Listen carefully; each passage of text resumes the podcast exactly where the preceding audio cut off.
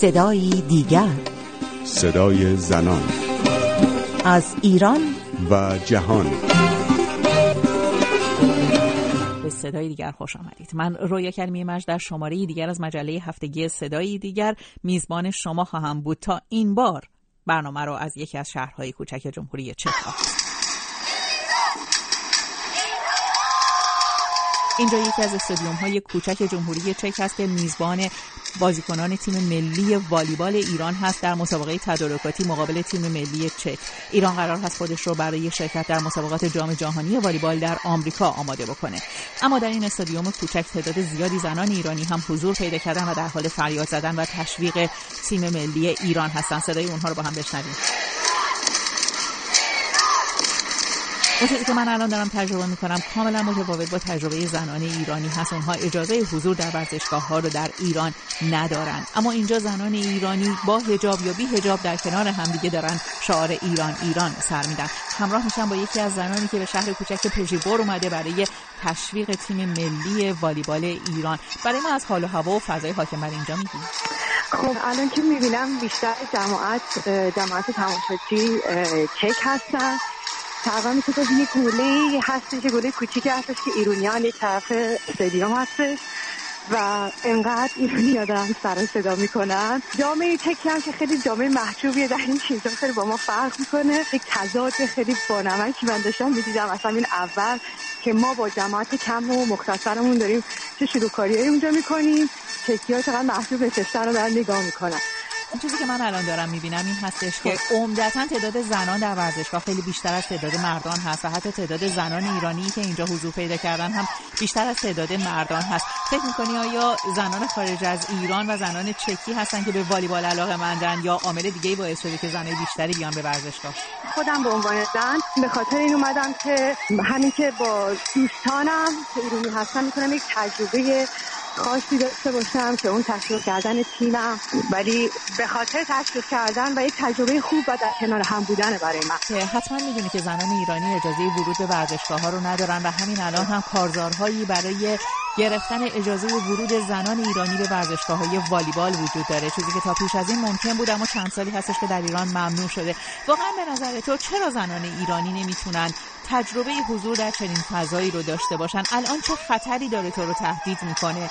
که فکر می‌کنی اگر توی ایران هم بودی ممکن بود که این خطر مانع اومدن تو به ورزشگاه بشه و مسئولان رو بر اون بداره که اصلا ورود تو رو به ورزشگاه ممنوع کنن. دو تا چیز وجود داره تا مسئله وجود داره. یکیش ممنوعیتی که دولت حاکم به وجود میاره. یکی ممنوعیتی که بدون حضور حاکم جامعه خودش داره برای, زن به وجود میاره. من به عنوان زن حتی اینجا دارم یکم این تجربه رو خودم به شخصه می‌کنم. وقتی از کنار مرد ایرانی رد میشن حالا کسی که غریبه تره با من من ناخداگاه فکر می‌کنم که این مرد ایرانی چجوری به پوشش من نگاه می‌کنه. یعنی من عدم امنیت از طرف مردهای جامعه برای من در من نهادینه شده. خب این یک مشکل اساسیه که من الان نمی‌تونم فقط راجع به حکومت و دولت و کارکردهای دولت حرف بزنم این یک مسئله اجتماعی که در دل خانواده باید اصلا این قضیه شروع کنه به حل شدن. از وقتی که من وارد مدرسه میشم اصلا این داره این طرز تفکر من داره تحلیل میشه که من دخترم باید برم مدرسه دخترونه پسرها باید برم مدرسه پسرونه. و از اونجا جدای خانواده که خانواده هم تا حد جامعه به شدت اینو تزریق می‌کنه در بچه ها و ما هم بچه که الان بزرگ شدیم. یعنی یه چیزی که دو سویه باید حل بشه. فقط جامعه نیست خانواده هم هست. فقط حکومت نیست خانواده هم هست. سپاسگزارم ازت. داریم می‌بینیم که ایران ست دوم رو هم تونست با موفقیت به پایان برسونه. ست سوم بازی والیبال تیم‌های ملی ایران و چک داره ادامه پیدا می‌کنه. می‌تونی به جمعیت پیوندی و به فریاد زدن ادامه بدی ممنونم ازت. به استدیوی صدای دیگر برگردیم. همینجا اعلام کنم که روز شنبه تیم ملی والیبال ایران تونست با نتیجه 3 بر 0 از صد تیم ملی جمهوری چک بگذره و سفرهای تدارکاتی خودش رو همچنان با پیروزی ادامه بده. اما اگر به خاطر داشته باشید هفته گذشته در مورد حضور زنان ایرانی در دهمین انتخابات مجلس شورای اسلامی صحبت کردیم و اینکه آیا حضور زنان در مجلس شورای اسلامی می‌تونه قوانین رو به نفع زنان تغییر بده؟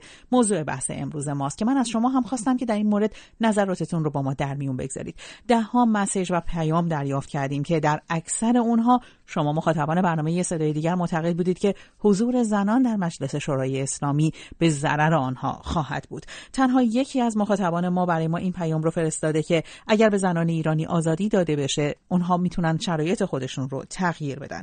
اما ده ها پیام دیگر داشتیم. اما همونطور که گفتم ده ها پیام دیگر داشتیم که مخالف حضور زنان ایرانی در مجلس شورای اسلامی بودن و عمدتا توجهشون به کارنامه قوانین ضد زنی بود که در دو دوره اخیر در مجلس شورای اسلامی به تصویب رسیده. همراه میشیم با آسیه امینی فعال مسائل زنان ساکن نروژ. خانم امینی نظر شما چه هست؟ آیا شما هم معتقدید که به دلیل عدم موفقیت زنان نماینده مجلس در تصویب قوانین برابری خواهانه میان زنان و مردان از این به بعد نباید به زنان رأی بدیم و مانع ورود اونها به مجلس شورای اسلامی بشیم؟ ببینید من پاسخ شما رو باید در دو مرحله بدم. اولا اینطور نبوده که همیشه زنانی که به مجلس میرن کارنامه زن از خودشون نشون داده باشن. به هر حال ما در مجلس ششم و حتی در مجلس هفتم هم داشتیم نماینده هایی رو که به نفع زنان گام برداشتن. در حد امکان مسائل زنان رو مطرح کردن.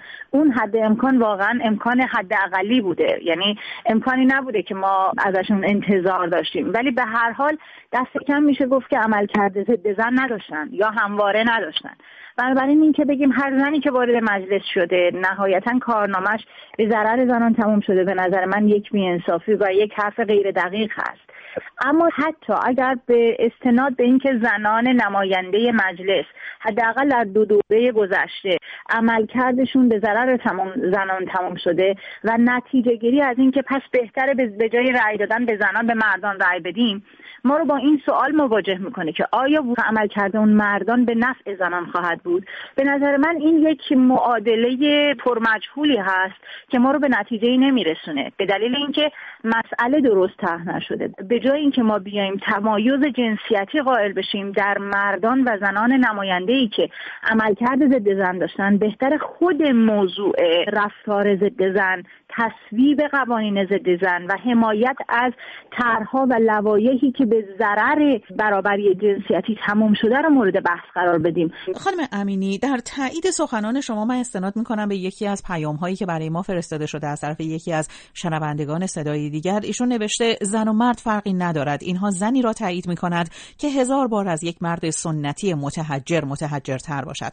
کافیست نگاهی به برخی از قوانین ضد زن تصویب شده چند سال اخیر بیاندازیم تا ببینیم که همه آن قوانین به وسیله زنان تایید شده و حضرات آن را تصویب کردند. این پیامی بود که یکی از مخاطبان رادیو فردا برای برنامه صدای دیگر فرستاده بود. اما خانم امینی چه تضمینی وجود داره که اگر تعداد زنان نماینده مجلس بخواد افزایش پیدا بکنه؟ اون طرحی که در حال حاضر زنان اصلاح طلب می‌خوان پیشنهاد بدن. زنانی از حد شورای نگهبان رد بشن که واقعا هیچ نگاه برابری طلبی به مسائل زن و مرد نداشته باشن و حتی خودشون پیشنهاد دهنده قوانین سختگیرانه تری علیه زنان باشن با توجه به اینکه با افزایش تعدادشون در مجلس امکان داره که بتونن پایه های محکمتری برای رأی گرفتن پیشنهادات خودشون رو فراهم کنن. در پاسخ به دوستی که شما سوالش مطرح کردیم من فکر می‌کنم این که یک ترکیب جنسیتی در دو دوره از یک تفکر خاص وارد مجلس شده و نتیجه حضور اونها به ضرر زنان تموم شده نمی‌تونه ما رو به این نتیجه برسه که ما به اصل این تناسب ترکیب جنسیتی اعتراض داشته باشیم. برای اینکه این یک سنگ بناست این یک مسئله ساختاری هست.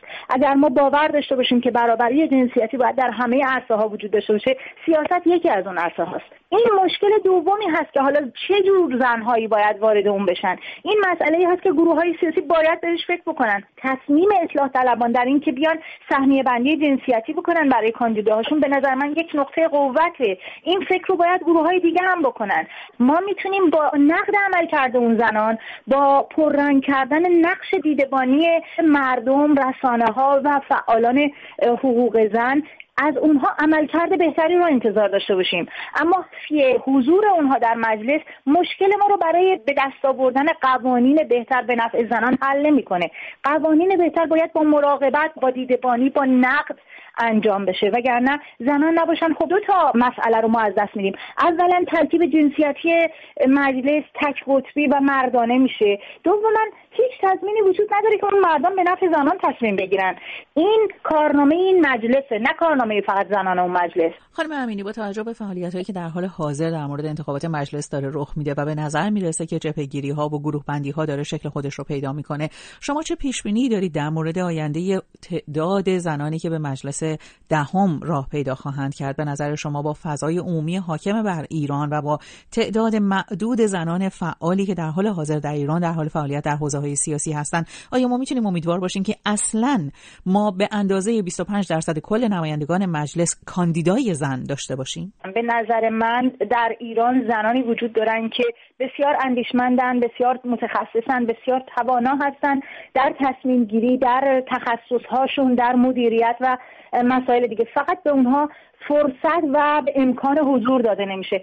امیدواری من این هست که گروه های متعادلتر گروه های اصلاح طلبتر این هوشمندی رو داشته باشن که به سراغ زنان مستقل برند و مردم به اینها اقبال نشون بدن. در عرصه رقابتی که فعلا در گروه های سیاسی داخل کشور وجود داره با شما موافقم که تعداد زنان زیادی وجود نداره که بتونن فیلتر شورای نگهبان و سایر فیلترها رو رد بکنن و بتونن پاشون به مجلس برسه. سپاسگزارم از آسیه امینی. فعال مسائل زنان ساکن نروژ درسته که ده ماه تا انتخابات مجلس باقی مونده اما فکر می‌کنم در این فاصله ده ماه ما در برنامه های زیادی به موضوع حضور زنان در مجلس شورای اسلامی خواهیم پرداخت. به پایان شماره دیگر از برنامه هفتگی صدای دیگر رسیدیم. زن at sign رادیو فردا dot com رو به خاطر داشته باشید. به صفحه فیسبوک ما هم سر بزنید. تا هفته دیگر و صدای دیگر پاینده باشید و